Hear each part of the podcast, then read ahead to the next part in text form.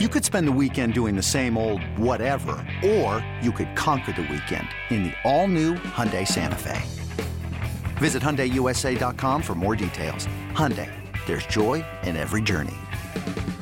To left center, deep, gone! Brewers lead it! And a swing and a miss, he struck him out! Down the line, and that's the ball game! Hey Brewer fans, welcome to another episode of Brewers Unfiltered. I'm Brad Ford, the social media manager for the Milwaukee Brewers, coming to you from the beautiful Los Angeles, California. I'm joined by the Milwaukee Bound, the bound to the city of Milwaukee, and well bearded Tim Dillard, as well as a man who's just hasn't stopped smiling since we got to LA because boy, if you've ever talked to him about which stadiums are best, he loves this stadium. Adam McCalvy, the baseball genius himself. Guys, how we doing? Good. I love sharing how much I love Dodger Stadium because n- there's nothing people have stronger feelings about than their favorite stadiums. And I just like to irritate people by insisting that Dodger Stadium is the best, which it is. Yeah. To be fair, I, I want on the record that I'm in no way irritated by your, your mentions of Dodger Stadium. Um, I, I appreciate someone who's passionate about which baseball stadiums are superior because. Do you know, I, I told you this yesterday, Brad. I figured it out yesterday, Tim, why Dodger Stadium is my favorite. I mean, it's a combination of things. It's an awesome park, number one. But I figured out what about it yesterday subconsciously makes this so special for me. It's where they filmed Naked Gun, the first one. Well, besides that, Oh, yeah. Okay. um, it's the speaker tower. Mm-hmm. It's my childhood at County Stadium, where it kind of like shakes your guts a little bit. And that's what it is. It's so loud you can't hear yourself think. I love it. it looks like a Grateful Dead concert. Very cool. Late arriving like a date, Grateful Dead concert too. When that thing's covered in dust Hey. and it like the, the speakers are bumping, you just see the dust coming off in the day games. Like just boom, boom, boom. I don't know if it still does that. Used to 10 years ago. I had never thought about it before as this one of the elements that I love about Dodger Stadium, and it's it's it's definitely what it is because it, people who went to County Stadium can remember that feeling where it's like that speaker tower got going and and it, you could like feel it. So that's They also filmed they also filmed Men in Black 3 there. So is So that so? That's a lesser viewed of the trilogy. they also filmed Sandlot, the Sandlot, the ending, some of the beginning. And they play baseball there. All right. And they play baseball. And they play baseball there. Yeah. And you know what? The Brewers play really good baseball there, at least last night, because they shut out the Los Angeles Dodgers at home for the first time in almost a year, according to Brewers PR legend Jack Eidelberg, who dropped that stat right as the ball game ended. Tim, how big a win is it to shut out the Dodgers, the best team in the NL, after a pretty tough weekend against the Cubs? That's it's huge. And I was actually with Jack when he came up with that, and he asked if I was superstitious because he was going to tell me the stat before the game was over, and I was like, "Yeah, I'm absolutely. I'm not even medium stitious." And so I, I knew that was coming. I knew, yeah, August 29th, I believe, is the uh, two, uh, 2021 is the last time that has happened. They've been shut out at that any that any team shut any team Dodgers at home. has shut them out. Yeah. Um. It, what I thought was really good is they're, for the first time the Brewers are over 500 when facing a left-handed starter. They're 20 and 19, and you see this is the the typical way that they do it. They score one run or 0 Mm-hmm. runs off the starter, uh, and then just try to dominate as many relievers as possible. So um, it was a good game. I thought Lauer pitched exceptional. The bullpen was fantastic. Uh, just the way everybody was used and when they were used, it was it was a perfect game. Like it was a perfectly drawn up game. I wish obviously the hitters would have done something earlier, uh, but Julio Urias is fantastic. The literal second coming of Fernando Valenzuela. Who uh, died next to Mike Vassallo and I in the press box last night. That's another thing that's awesome about Dodger Stadium. To get back to the Dodger Stadium thing, which we'll talk about all day, is you sit in the press box and you dine with Fernando Valenzuela and uh, Charlie Steiner and Nomar and Nomar. Yeah, they're all there. I saw so. Nomar in the restroom at uh, American Family Field the other day. I turned around and in the mirror, he's like washing his hands, and I just it's the default setting. I was like, Nomar. Did you did you actually say that? I did. he Oh, started laughing, and I was like, "Hey, man, sorry." I was like, "I bet you get that all the time. That's just, yeah. You don't know who I am. I'm Tim." And uh, we talked for a minute, and uh, we talked about the the Dodgers. They did, they played a game with all of their staff members on the field early, early uh, at the stadium that day, and I forgot to even tell him that I was teammates with his brother Michael. no, Uh, well, you can save that for the next time you see him in the yeah, yeah, bathroom. yeah. Well, I've been in there since he wasn't there. Yeah. Yeah, yeah, yeah. Got Well, in the future, you got it. And you'll have more Nomar in the bathroom stories to tell, I'm sure of it. Uh, Adam, yeah, it, the offense got it done, but the Dodgers just continue to have problems figuring out how to get to Eric Lauer. He is just like the secret recipe. Yeah, the way Dave Roberts put it after the game was, "We can't crack the code," which I think Lauer's gonna love. You know, it, we keep asking him. It's it reminds me a little bit of the Zack Greinke can't lose at Miller Park. Remember that one? And then eventually he said it's the coffee. That was like we we asked him uh, we asked him every time he pitched. Man, you really you win every time at, at Miller Park. What is it about this ballpark? And he'd always say, I don't know. It doesn't mean anything. It's just trying to pitch well. Yada yada. And then we go in there after like 15 in a row, and somebody said, um, you know, hey Zack, what what is it about pitching here at Miller Park? And we all kind of winced. Those of us who were around him a lot, like, oh my God, he's been asked this 15 times, and he stunned all of us by saying, you know, I've been thinking about that. And then he came up with the thing about there's good coffee, which was amazing. Um, you know, Lauer, I asked Lauer about it last night. He didn't mention the coffee.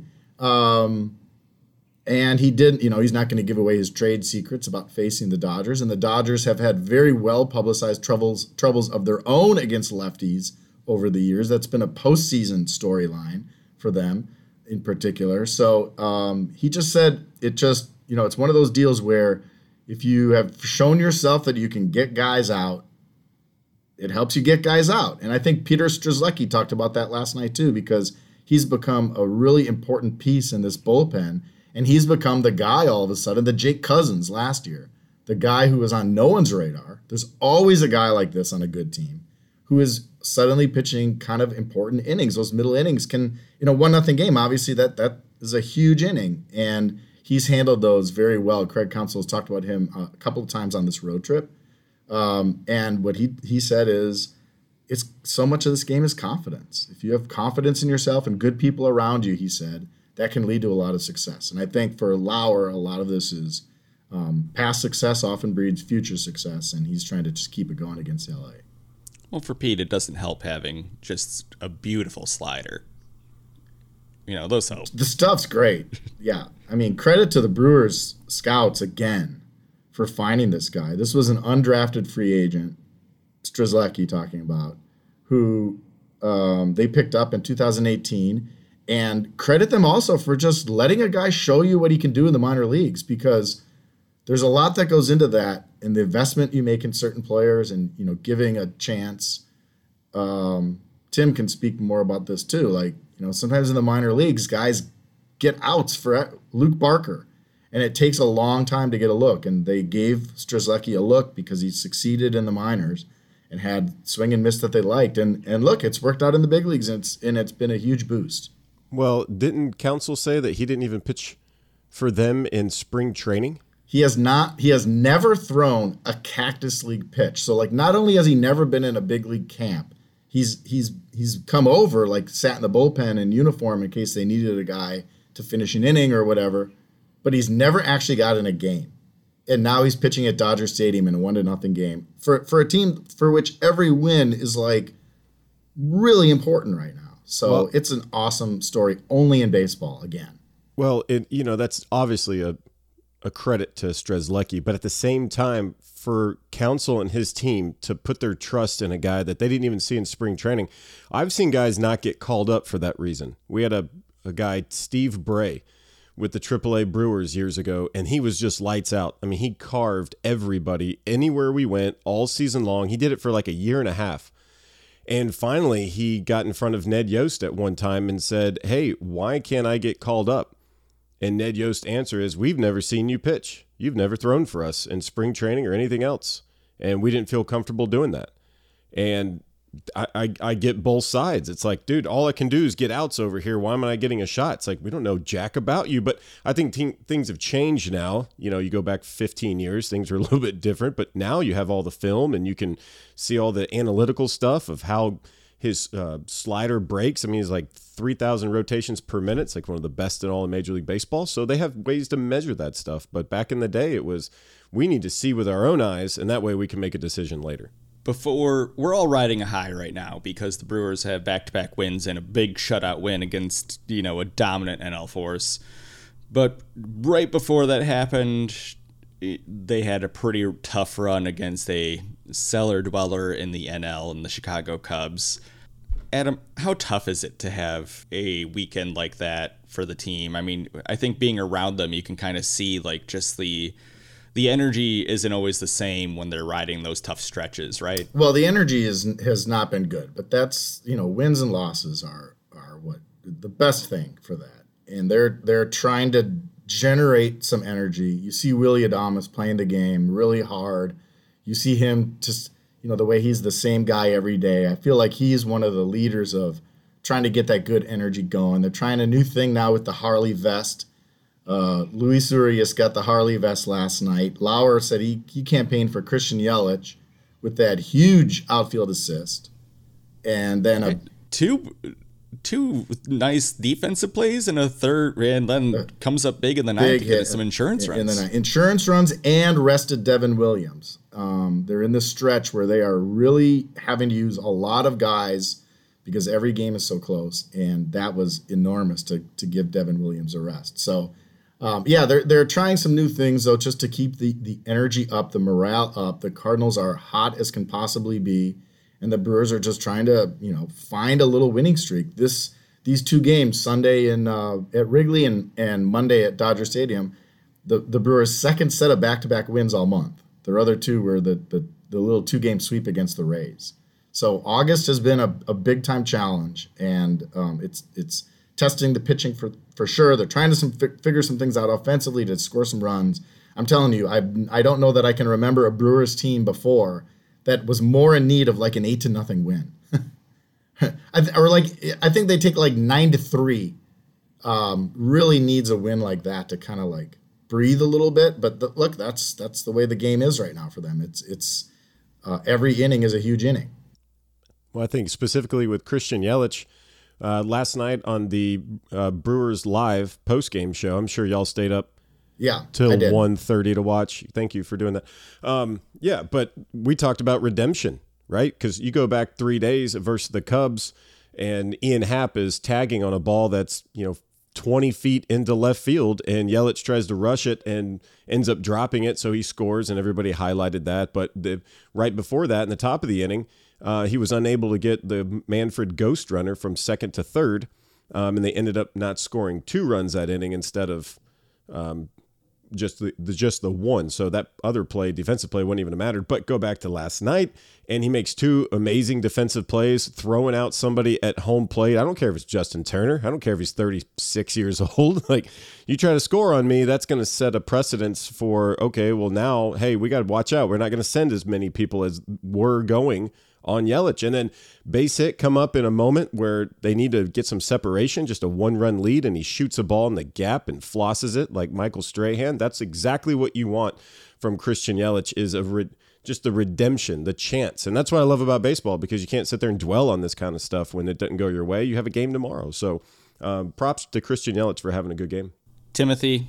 Yes. A big part of these wins has been the bat of Keston Hiura you know, back to back wins, three home runs from Keston. Uh, yeah, his home run came after the, the, team had enough wins to win in a shut, her runs to win in a shutout. But is it time for the Brewers to find a regular spot in the lineup for him, especially while he's this hot? Absolutely. Uh, they they needed they need something to happen. Uh, they don't know who it is, and they're willing to say, okay, well, who's going to be red hot? And if you have this guy, and they've done it before, he's gotten a couple of hits or a couple of hits, you know, days in a row, and then it's like, all right, well, go go sit the bench. I think those days are over. I think it's crunch time, about to go into September, uh, and he's red hot. Three home runs in his last six at bats. That's pretty good. Um, his barrel percentage is up five percent from last year. I know you love stats, Bradley. Uh, his walk percentage is up since last year. I mean, this guy's doing career things in a lot of different ways, but for me, his closed off stance um, is is what's helping him. It's not as pronounced as like a Giancarlo Stanton, um, but at the same time, it's allowing his bat to c- cover more plate. It really is. Uh, he has such a short, compact swing. He needs to maximize it as much in the zone as possible, and I think that's what you're seeing now is a guy that feels comfortable reaching all points in the plate, not just a couple of hot spots. So, uh, yes, you you have to find a way to get this guy, uh, Keston Hiura, in that lineup every single day. And Adam, I think a big point of his success this past week was the Cubs specifically brought in a lefty to face him. He talked about, you know, in game adjustments to find success. And I feel like that's something that was missing from the Keston Hiura we saw last year, where they're Yeah. able to, where he was able to adjust on the fly and find that success. Yeah, the the the changes he's made to that stance uh, and the the huge leg kick, um, you know, not being there anymore is a it has made a big difference for him. But like it's complicated to, to you can say like yeah it's it the Brewers are saying we we do need to look at how do we get him in the lineup as much as possible because he's provided some big moments, but it's it's hard to do. Like let's be Brewers unfiltered here. He doesn't have a he doesn't have a spot in the field. They really are uncomfortable playing him on defense, and run prevention is just as important as run scoring. And I think there is a lot of consternation about like where do we put him. So the answer then is like, oh well, there's the DH. Well, you have Andrew McCutchen performing pretty well as the DH. So then you say, okay, well, why don't they just play McCutchen in center field? This is such a common refrain we we see. Um, if they were comfortable playing McCutchen in center field, they would have done that a long time ago because Hiura to get Hiura in there. So I think it's just clear that you know Andrew McCutchen has played a lot of years in the league. Um, I, I think from a run prevention defense standpoint, they're not comfortable with McCutchen in center every day. So that limits your options for Hiura. Um, and his reverse splits complicate it too because it's also not as easy as like Rowdy and, and Keston Hiura picking up more at bats with Rowdy at first base. And Rowdy is having a, a huge month of August. So all of these things are to say like it's it's really easy to say yeah they it's time to play Keston Hiura more. It's really hard if you're the one writing out the lineup and making these plans and actually do it. And that stems back to just his shortcomings, let's say, as a defender. And it's interesting. So I think that's the explanation of why we haven't seen more of him. and it's interesting. And they can't say that, by the way. I'm sorry, Brad. I keep jumping on. Do it again. they can't. They can't say this. Like Craig Counsell can't sit there and say say kind of what I just said because he's not going to like disparage his own player defensively. So he's offering these clues when you look at the times we've asked him extended, you know, questions about Keston Hiura, and you have to read between the lines. I think a little bit on what he says. So that's my little more unfiltered take on it. Is is it's a lot of this is defense. Well, Sorry, Brad, for jumping all over you six times. And I wouldn't even say, you know, it's picking on Keston so much as Rowdy Tellez is a phenomenal first baseman defensively. I mean, one air all year. We saw a pick the other day. My goodness. Um, his value at first base is off the charts. And then you go to center field, you got Tyrone Taylor, Jonathan Davis. These guys are above average center fielders. So um, it's not so much, you know, Keston's lack of defense. It's just these guys are really good. And if you're trying to keep runs off the board, those are the guys you go with. So that's going to be the risk reward. But you're going to tell me you can't figure out a way to get this guy in the lineup? Yeah. like, like, Well, and and there does and I there is a point where it's like the production is so is he forces his way in, and and I agree. We it is at that point now, and they are you know we asked Counsell this the other day at Wrigley, and he said yeah it, we are looking at that, and they'll look at at everything they can do.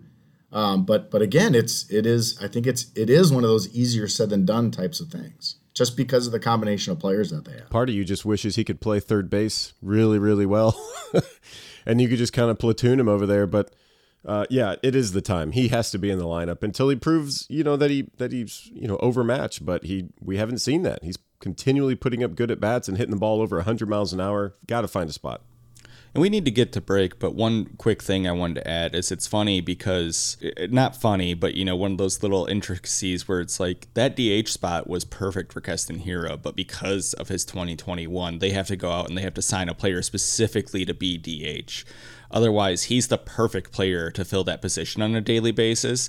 And with his performance lately, that might be what we see happen next year, where he gets a little bit more outfield playing time, where he's played pretty well in left field, but you know, obviously they need to play other players in that position in order to get them in the lineup regularly. But yeah, if it's not for his 2021 performance and having to go up and down all the time, he's in that spot. Anyway, like I said, we need to get the break because we need to get to the long awaited return of trivia. Oh. I know Adam and Tim have missed it so much. and, and we have we don't have much of a season left and we have a tight race going on. This is going to really test my my title of baseball genius. I feel like I'm going to have to remove that from my bio. No. Hey, are we going to be doing this podcast through the winter? I have no idea. I'm asking this now because I've not been told. I hope so. Really? I'm just saying.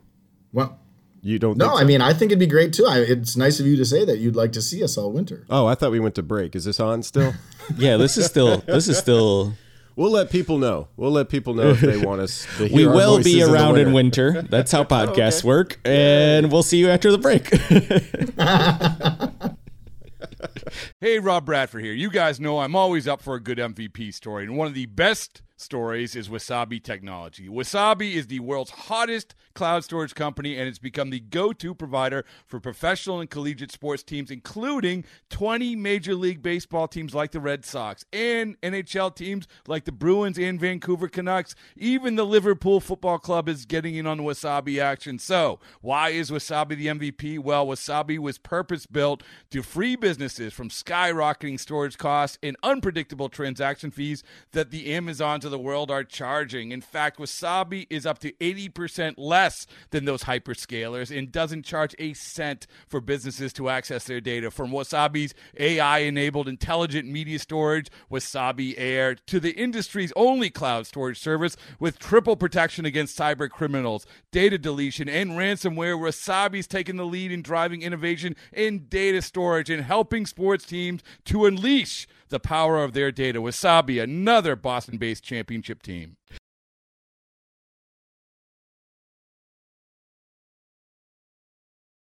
Welcome back. It's the return of trivia, and these guys are so nervous, and I don't understand why. We give them the answer in the question. We literally say, "Here are four options. One of them is the answer," but they're they're just so nervous, and we'll get them over this season long jitters. They they just don't disappear. That performance anxiety, no matter how many times you repeat, hangs on. We're in LA.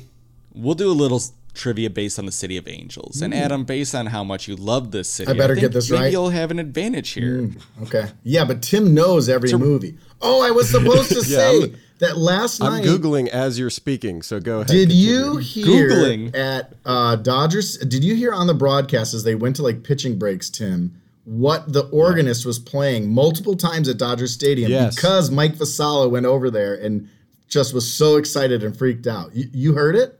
I, I heard them play the Stranger Things oh, song that's gotten better. popular right now. Even better. Running up that hill, they're like. They played what? And there, there's our copyright strike. So, oh, oh jeez, yeah. now we're off. We're off all your favorite. they played what Mike Vassallo says is the Ewok celebration and finale from, is it Return of the Jedi? The original, yeah, the original yeah. Return of the Jedi. Jub, jub. I got the original vinyl in my. And they played this song, and like Vassallo like jumped up. The organist is in the press box, which is another cool thing about another cool thing about Dodger Stadium.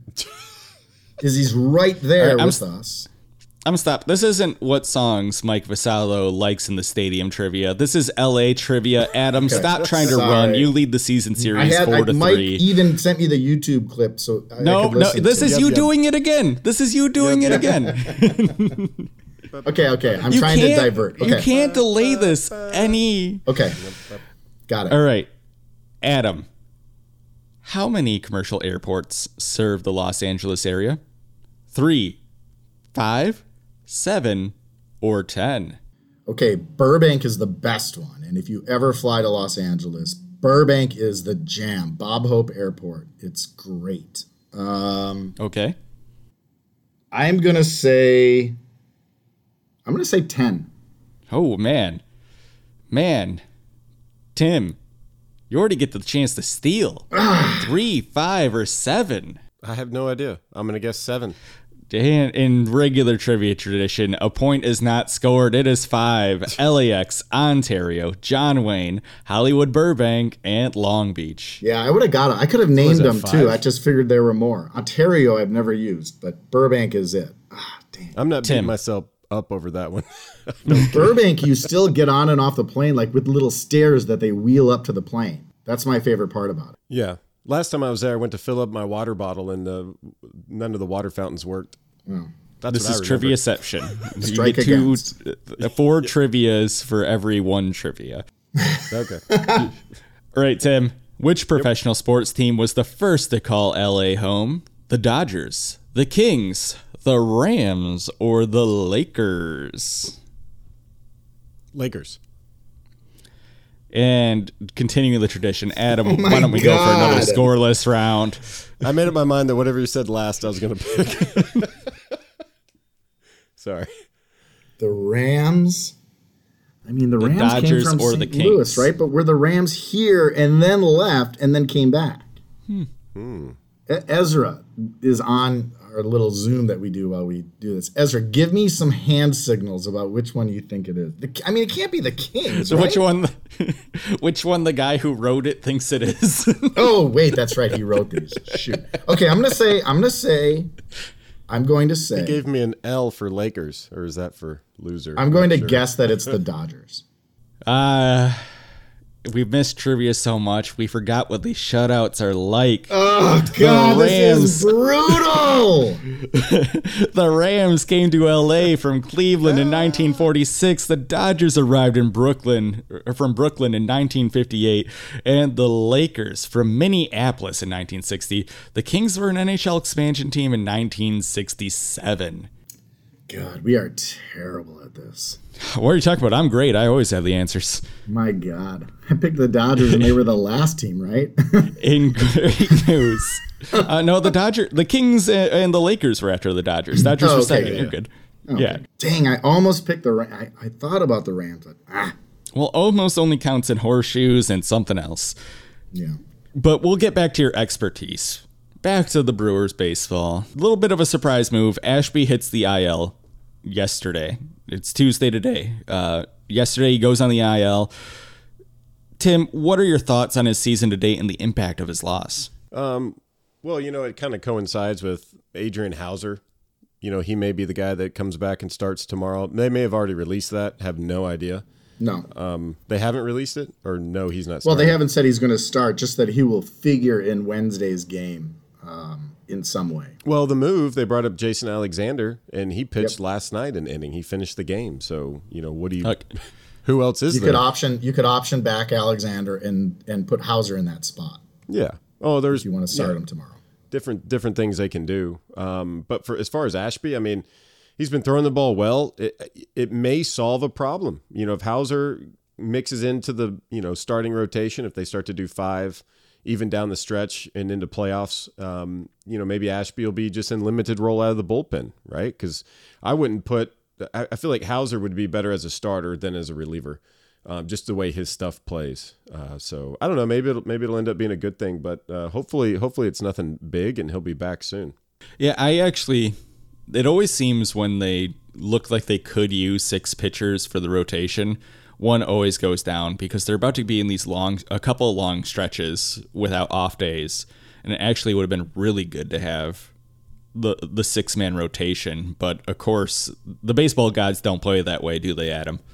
No, they're in a stretch of 31 games in 31 days, with thir- with Thursday be- this week being the only off day. But then there's a double header that evens it out um, when the Giants come to town for, for that day. So Oh, and don't forget that in the that off day is after a night game in LA with a night flight out of LA.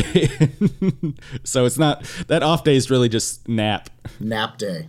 Well, hopefully they nap because then they have another long stretch after that. So it is it's it's unfortunate timing and you know it comes as Ashby was in a stretch where he was struggling, at least struggling to like, as he put it, you want to come in and like celebrate a team win, and he's not been able to do that. They've lost 11 of his last 12 starts, and you know it got it. it we we did ask Craig Counsell uh, with Houser coming back, is it is there some thought of Ashby in that hybrid role, primarily out of the pen, start as needed? That really they had in mind for him coming into the year to manage his innings and just maximize his value in the same way they kind of did for like Burnes, Woodruff, Peralta early in their careers. That was the ideal for Ashby. Then he got thrust into regular starting because Freddie Peralta went down, Woodruff went down. They lost other guys. So um, I think that they were they felt like they were coming into like a spot where they were going to be really good with their starting pitching. So this is unfortunate timing. And the other thing that I wanted to say is we asked Counsell just about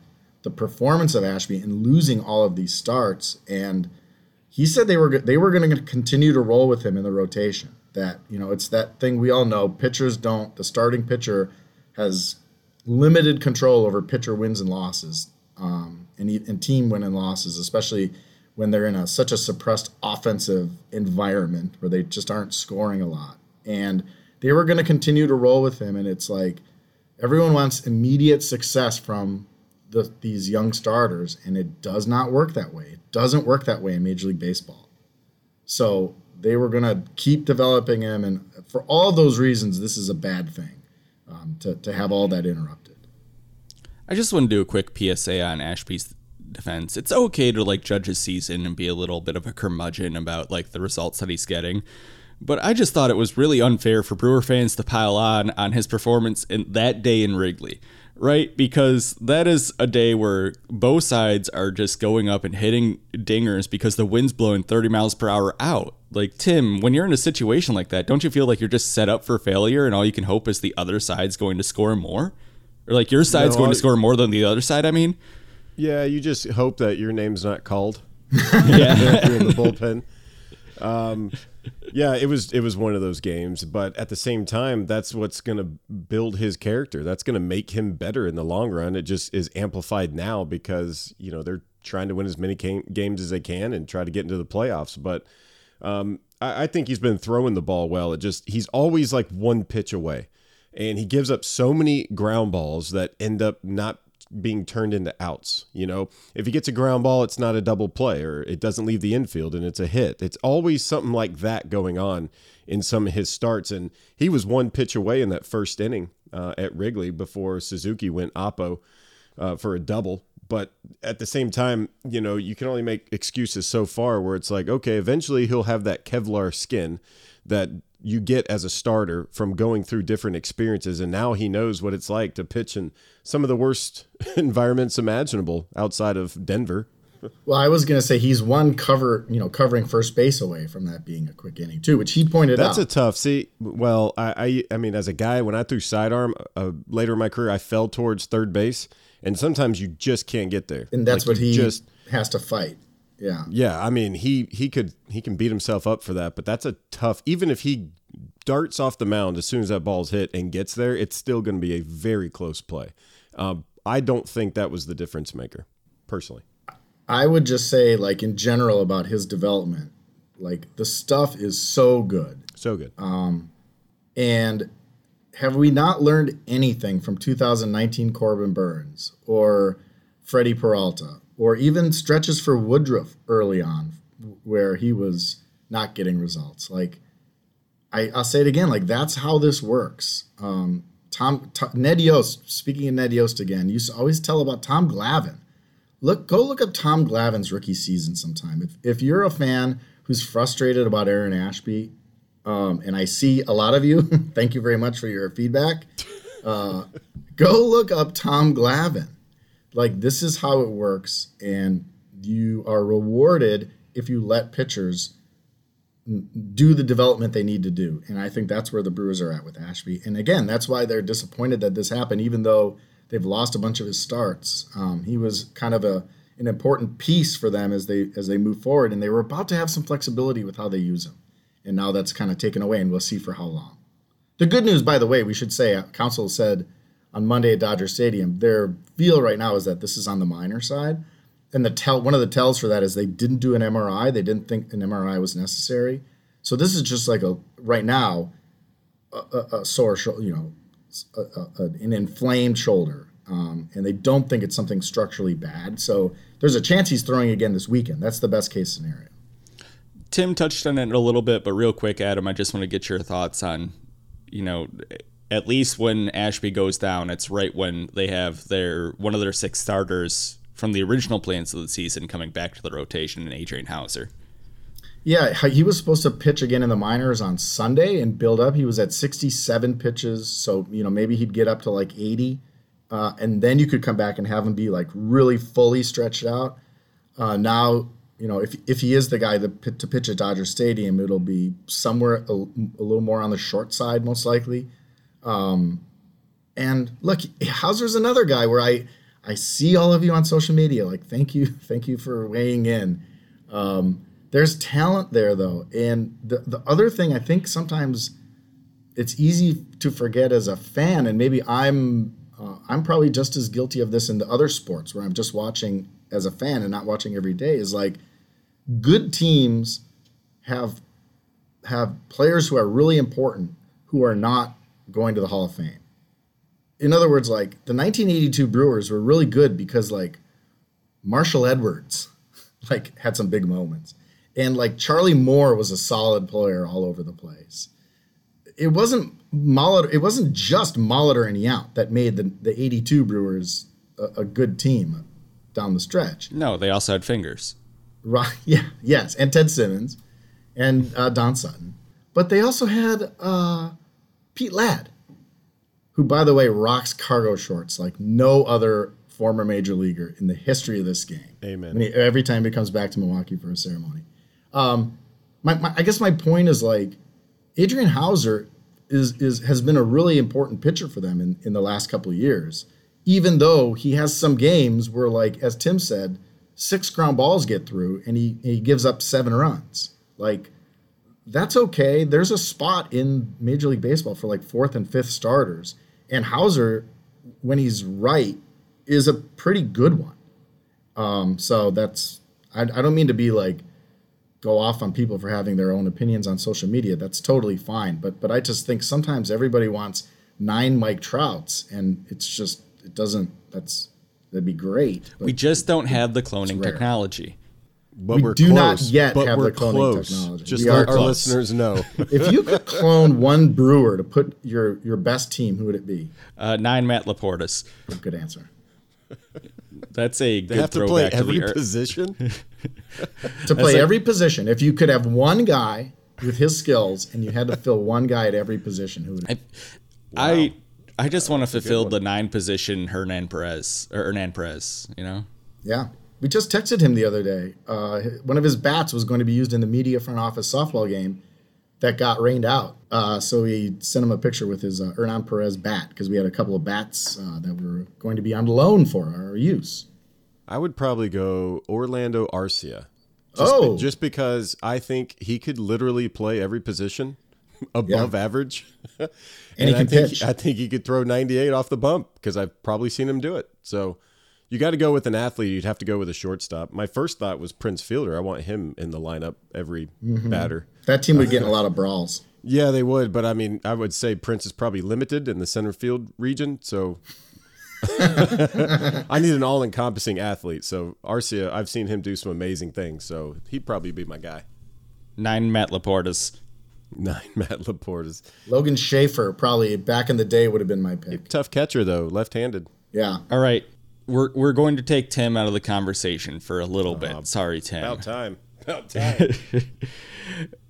Last week we talked to Tom Flanagan, but Sal Frelick just continues to be in like a phenomenal start in the midst of just a great start to his career. You know, he goes from high A, double A, triple A, and now he's hitting his best. He seems to play better the further he goes into the system. Adam, you just had a great ex- like article about Sal. How excited should fans be about you know really the first prospect moving through the minors at this rate since Ryan Braun? Well, that that is what it reminds you of, just in terms of seeming like he can move up a level and dominate. Um, energy they talk about. The thing I loved with my conversation with Al LeBoeuf, the Brewers AAA hitting coach, and like one of the greatest baseball people in this sport, is um, Al said he's a hockey player. And that's what he likes about him. And that's why he's not surprised that Sal is moving level to level. And it was two things. One, the phenomenal hand eye coordination that hockey players have. And two, the kind of grinder mentality that they have, the toughness and like the, just the day to day grind, because that is the biggest adjustment for the players who get into pro ball is it's a different animal going from playing in college and starring in college to going and playing six days a week now in pro ball and riding buses and doing what you need to do against really good competition. So Sal, according to Al LeBoeuf, has just the exact right mentality for that. And the other thing Al said is if they asked me, can can this guy play in the big leagues? He would say yes. So we'll see if that happens here coming up. Um, rosters expand on the first. Reminder now they can only add two players. One of them obviously will be a pitcher, and you're limited at 14 pitchers.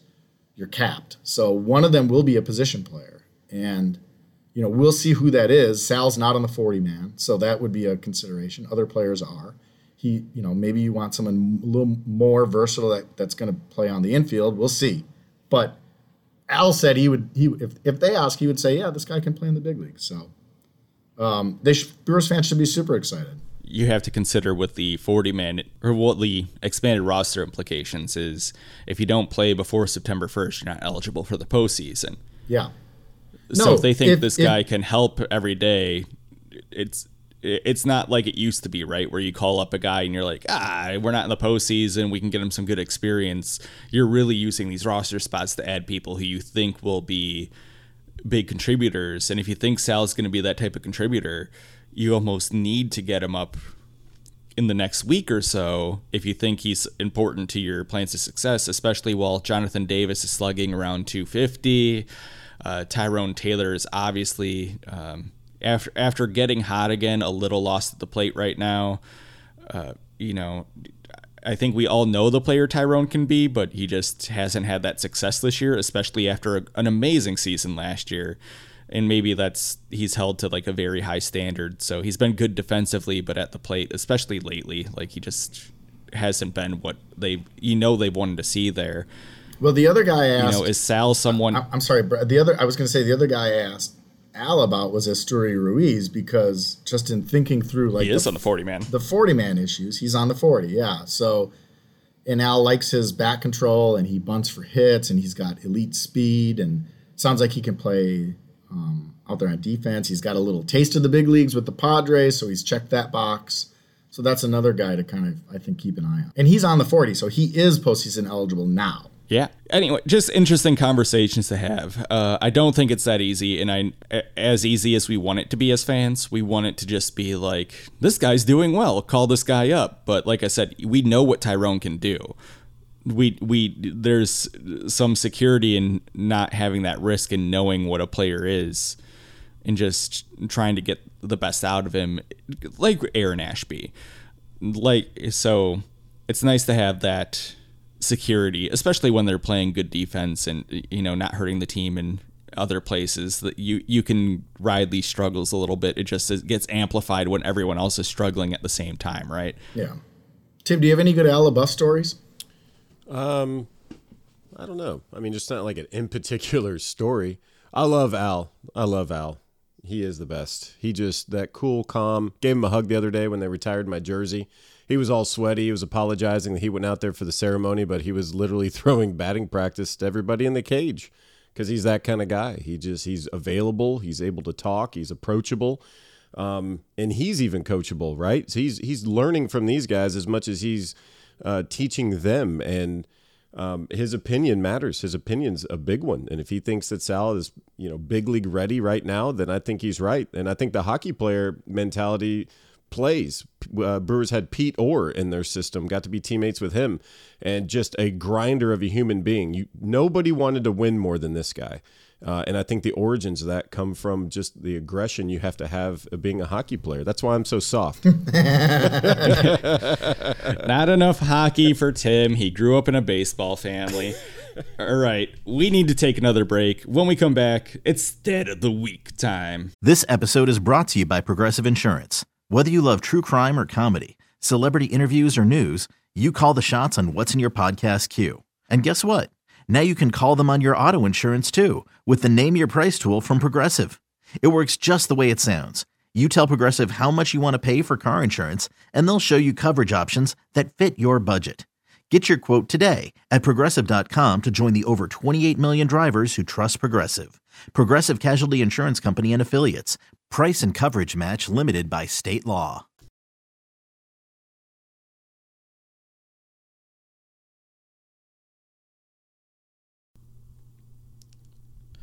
We're back for the rapid round. That was terrible. Don't you just love 90s rock morning tea or like radio? Uh, I'm happy podcasts exist. All right, guys, we're back. It's Stat of the Week. Tim, have you been doing your research? I, I, did. know you've been doing your research. Not really. Yeah. All right, I'll- well, Adam, we'll start with you. We'll give Tim a little bit more time to get the no, he may done. have the same one. I want to go first. okay, Tim, do All it. right, yeah.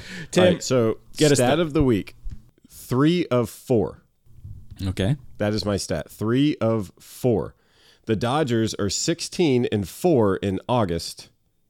The Brewers have beat them three of those four losses. Mm-hmm. Great stat. Good stat. The Brewers beat good teams. Yeah, that's a big deal because the Dodgers are the the best, most expensive team on planet Earth. All right, go Adam. Yeah. Okay, my stat is two, which is the number of St. Mary's College of California Gales who will be pitching tonight at Dodger Stadium. And I love this. Tony Gonsolin and Corbin Burnes were teammates at this school in California. I don't even know where is it, Northern California? Um, less than 4,000 students go to this school. That's their enrollment. And two of them are going to be on the mound at Dodger Stadium. They were all stars together. Uh, Gonsolin's a legit Cy Young contender. Um, Sandy Alcantara might be have something to say about that, but Gonsolin is very good. Corbin Burnes is very good again, and um, they've never they've never pitched in the same game, postseason or regular season. So this is a cool thing. My stat of the week is 33%. 33%, one third of the team's games in August have gone into extra innings. That's, um, and we that's talked about how, we talked about how you know we're, they're in a really tough stretch where they're playing a lot without off days. So you want to talk about a- a strain on a team? Going into extras on a regular basis is a strain on a team. Now, only two of those have gone past the tenth inning, but still, Thank you, Ghost Runner. thank you, Zombie Runner. Zo- sorry, Zombie Runner. Y- yes, uh, Almighty Zombie Runner. Thank you for shortening our games. We appreciate you.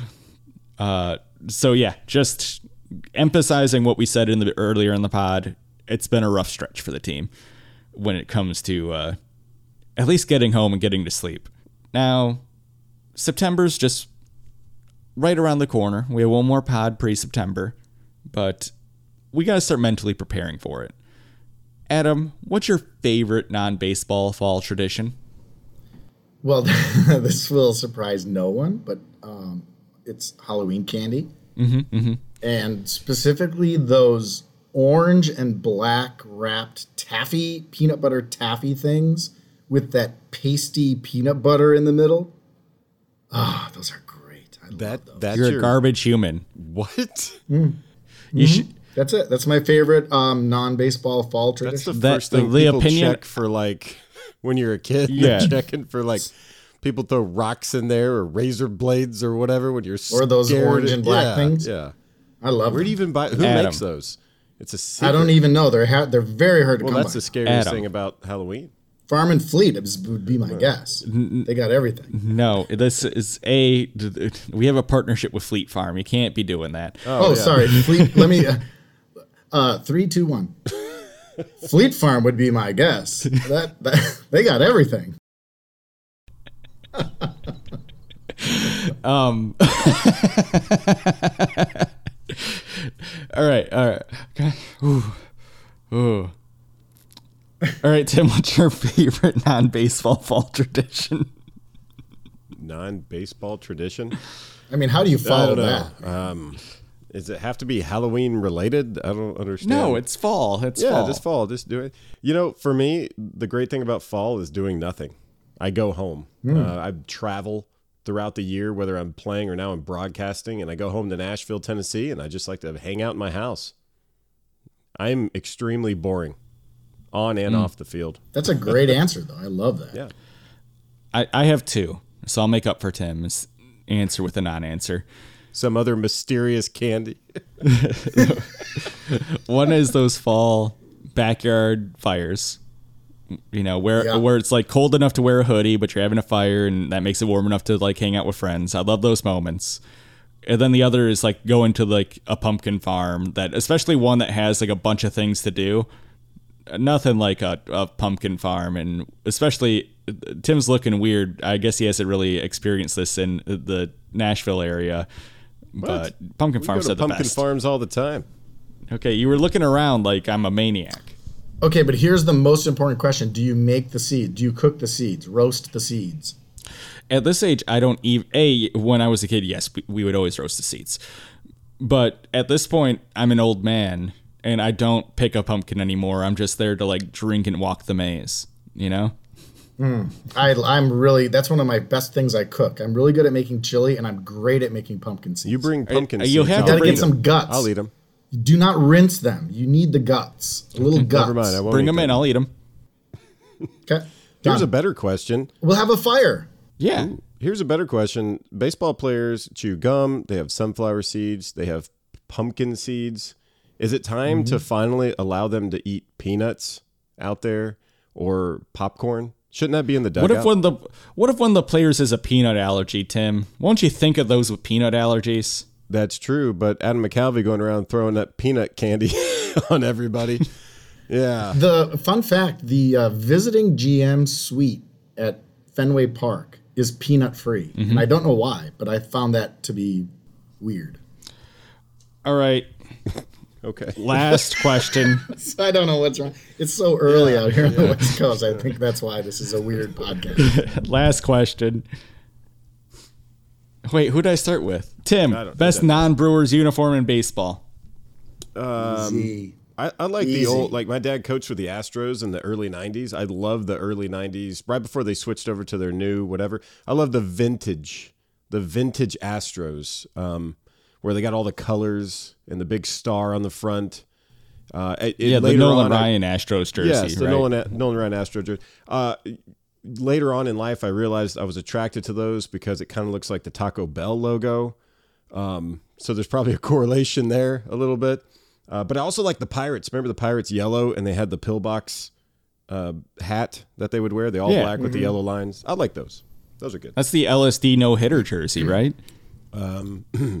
What? Adam, I'll fill a Tim in later. Adam, what's your favorite non-Brewers baseball jersey? I do not mean to be all Dodgers because Oh my God! there are lots Just of go teams in work for the. Dodgers, all right? Just go. the, Do- the Dodgers home whites are easily the best uniform in baseball. We get it. You don't wanna be so here. White. How do they get them to glow in the dark? Is my question. What do they treat them with to make them whiter than any other home whites? Fluorescent detergent? Yeah. That is the question. I love. I love. I, yeah, I, I don't mean to be Dodgers guy because like whatever. I'm not like some Dodgers fan or anything. yeah, I've definitely never not. I never got the impression As a kid, this. I just like their stadium and their home. I whites. got you Just tagging this to your gas, I answered. resume, this podcast episode Yeah. to your resume. Dodgers Yeah, lover. Dodgers.com Dear Mr. Will Dodger. Yeah, dear, dear Mr. I don't William know. Dodger. I just I enjoy their I- home whites. I like talking to Nomar Garciaparra. No, I, I got to I got to eat next to a celebrity, and your jerseys are beautiful. Please hire me. Sincerely, Adam McCalvy. okay. Uh, best non-Brewers uniform in baseball is the Udder Tuggers. That's all the time we have. Thank you as always for listening. Don't forget to follow our hosts. You can find Tim Dillard at Dim Tillard on Twitter and Instagram. Watch him on the Bally's post and pregame show. I mixed up the order of those, but who cares? Look for Adam McCalvy at Adam McCalvy on Twitter, Instagram, and Facebook. Read his amazing work on the Dodgers. Wait, sorry, on, on Brewers.com. of course, make sure you're following the Brewers on Instagram, Twitter, and TikTok. We'll see you next week. It's blazing hot outside. You get in your car to turn on the AC to get cold air pumping, but it blows hot air out. This issue is commonly caused by low refrigerant due to leaks in the AC system. You want an easy, all in one solution that will restore the cold air in no time. AC Pro Recharge Kits. Make restoring cold air easy for even those with zero DIY experience in less than 10 minutes. Save time and money versus going to a shop by picking up an AC Pro Recharge Kit today. Be a pro with AC Pro.